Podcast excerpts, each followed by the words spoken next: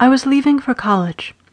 I was leaving for college, and that meant I wouldn't be watching Carol and Gordon Dewar's kids anymore. It was kind of strange because I'd watched the twins, Katie and Corey, every Saturday for six years. Some weeks I watched them on Wednesday nights as well. That worked out to something like four hundred times I'd watched the kids from the time they were about two months old until now. They'd been my first job and the only job I ever had.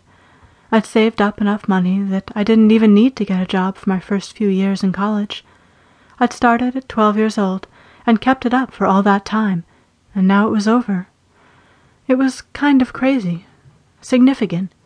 In fact, it felt a hell of a lot more significant than turning eighteen just a few weeks before. A significant part of my life was over, and I didn't know whether I should laugh or cry. Those thoughts ran through my head as Carol handed me an envelope.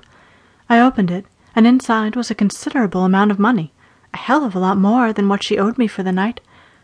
It's too much, I said. She smiled.